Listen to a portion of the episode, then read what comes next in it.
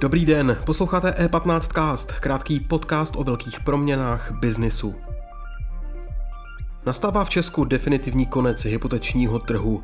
Můžete dnes hypotéku považovat za luxusní zboží a jak nejlépe postupovat při refinancování hypotéky. O tom v dalším vydání E15 castu mluvil Nikita Poljakov s Liborem Ostatkem, šéfem Golem Finance. Nejprve ale krátké zprávy. Evropská komise včera navrhla pátý balík sankcí proti Rusku za jeho invazi na Ukrajinu, který počítá se zákazem dovozu ruského uhlí do Evropské unie. Cílem je také znemožnit lodním a silničním dopravcům z Ruska využívat přístavy a silnice v EU, či dále omezit export důležitých produktů, z nichž má ruský režim značné příjmy. Osud Národního plánu obnovy, tedy téměř 200 miliard korun na oživení české ekonomiky zasažené covidem, je krajně nejistý. Ani po několika týdnech se vláda nedohodla na dodatečných výdajích, které si cíle vytčené Evropskou unii vyžádají. Jde o oblasti, jako je digitalizace, ekologická doprava, podpora podnikání či zdraví obyvatelstva. Česká republika poslala Ukrajině podle neoficiálních informací několik desítek starších tanků T-72 a bojových vozidel pěchoty. Česká armáda i ministrině obrany Jana Černochová to nepotvrdili s odůvodněním, že z bezpečnostních důvodů nelze dodávky specifikovat. Česko už darovalo Ukrajině čelící ruské invazi vojenský materiál v hodnotě skoro jedné miliardy korun.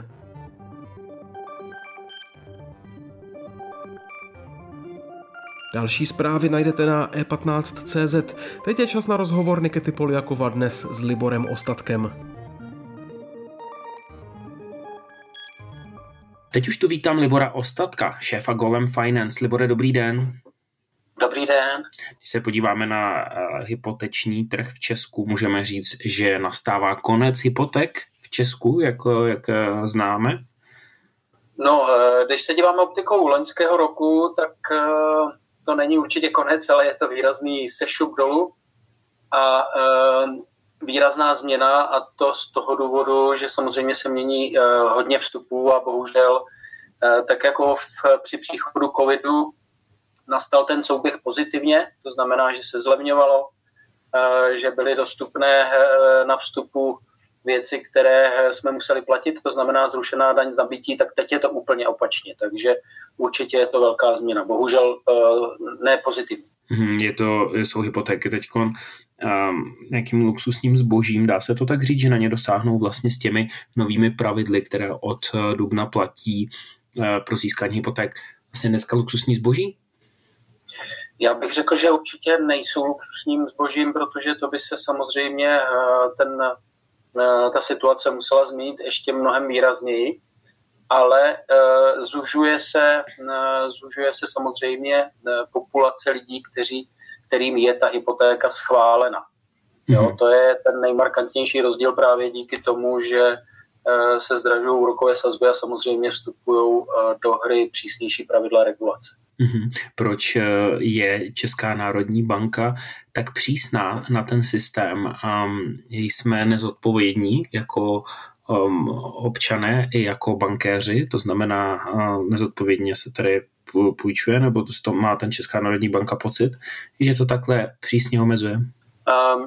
Určitě nejsme z pohledu ukazatelů a z pohledu čísel, která uh, se primárně měří že o delikvencí, to znamená um, procentem klasifikovaných úvěrů, takzvaně úvěrů ve spoždění. Tak rozhodně nejsme nezodpovědní, ty ukazatele jsou dokonce ještě pořád uh, z pohledu setrvačnosti nejlepší za poslední eh, dekádu. Je to spíš prevence, prevence. Mhm. protože eh, samozřejmě to období eh, těžkých časů nebo těžších časů přijde a mohlo by to svádět samozřejmě k větší nezodpovědnosti. Mhm. Je vůbec na co si brát hypotéku, když se podíváme na dnešní vysátý trh?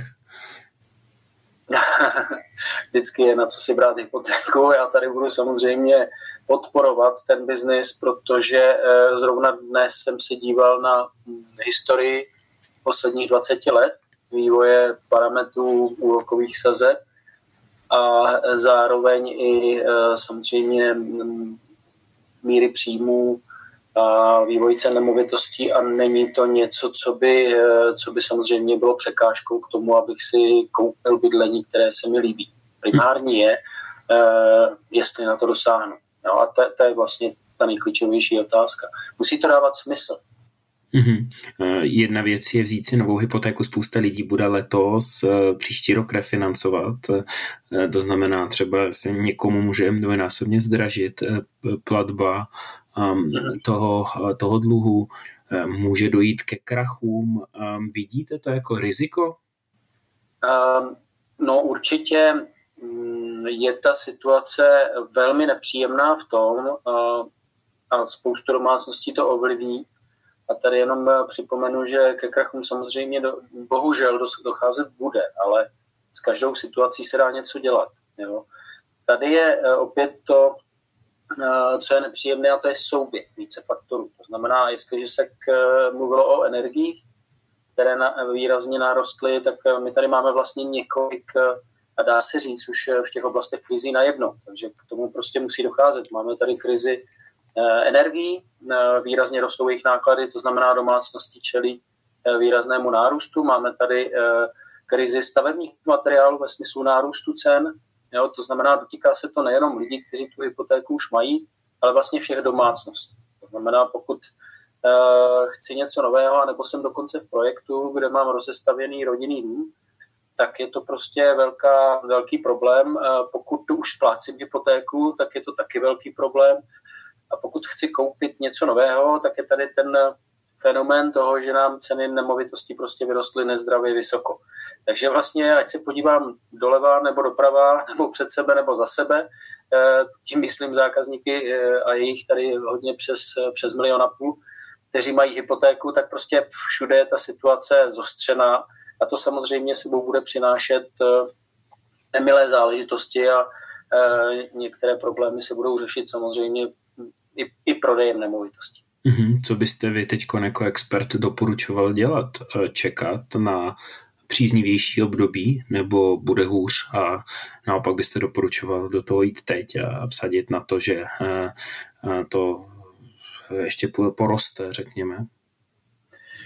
No, já nemám rád strašení, ale eh, samozřejmě ty výhledy nejsou úplně příznivé. Na druhou stranu, hm, když jsme vlastně situaci vyhodnocovali přesně před měsícem a něco, to znamená, netušili jsme, co přijde na Ukrajině, tak eh, mně přišlo, že situace se začíná poměrně stabilizovat. Vývoj rukových sazeb byl eh, za první dva měsíce roku velmi nadějný, byť eh, Česká národní banka zvyšovala, takže mm, doporučoval bych vždycky tu situaci vyhodnotit individuálně. Ono pro každého to řešení je a mm, záleží prostě na tom, jestli skutečně si to bydlení chci pořídit, jestli jsem našel vhodnou nemovitost, a pak eh, se dá samozřejmě ta situace posoudit.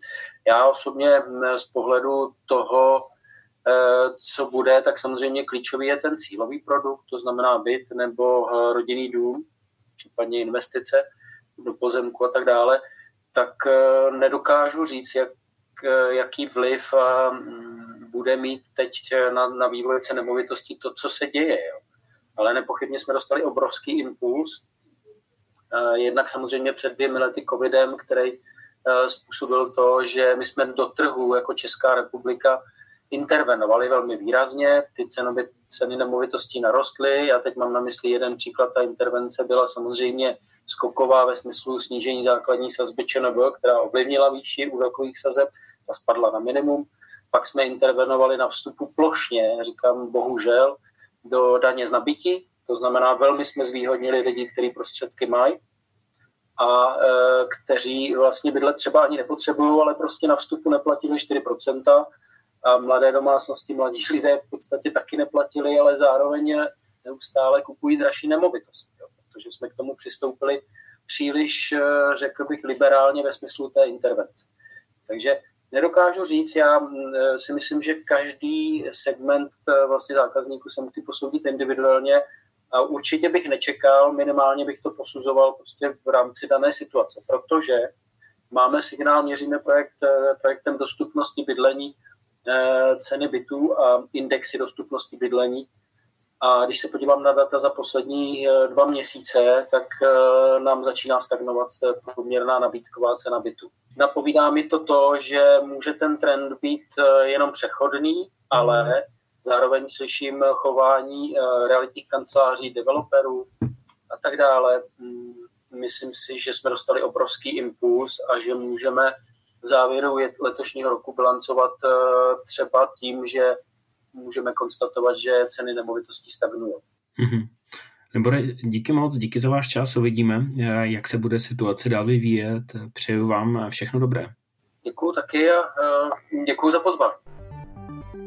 Díky za pozornost. E15cast můžete poslouchat ve všech podcastových aplikacích a na webu e15.cz.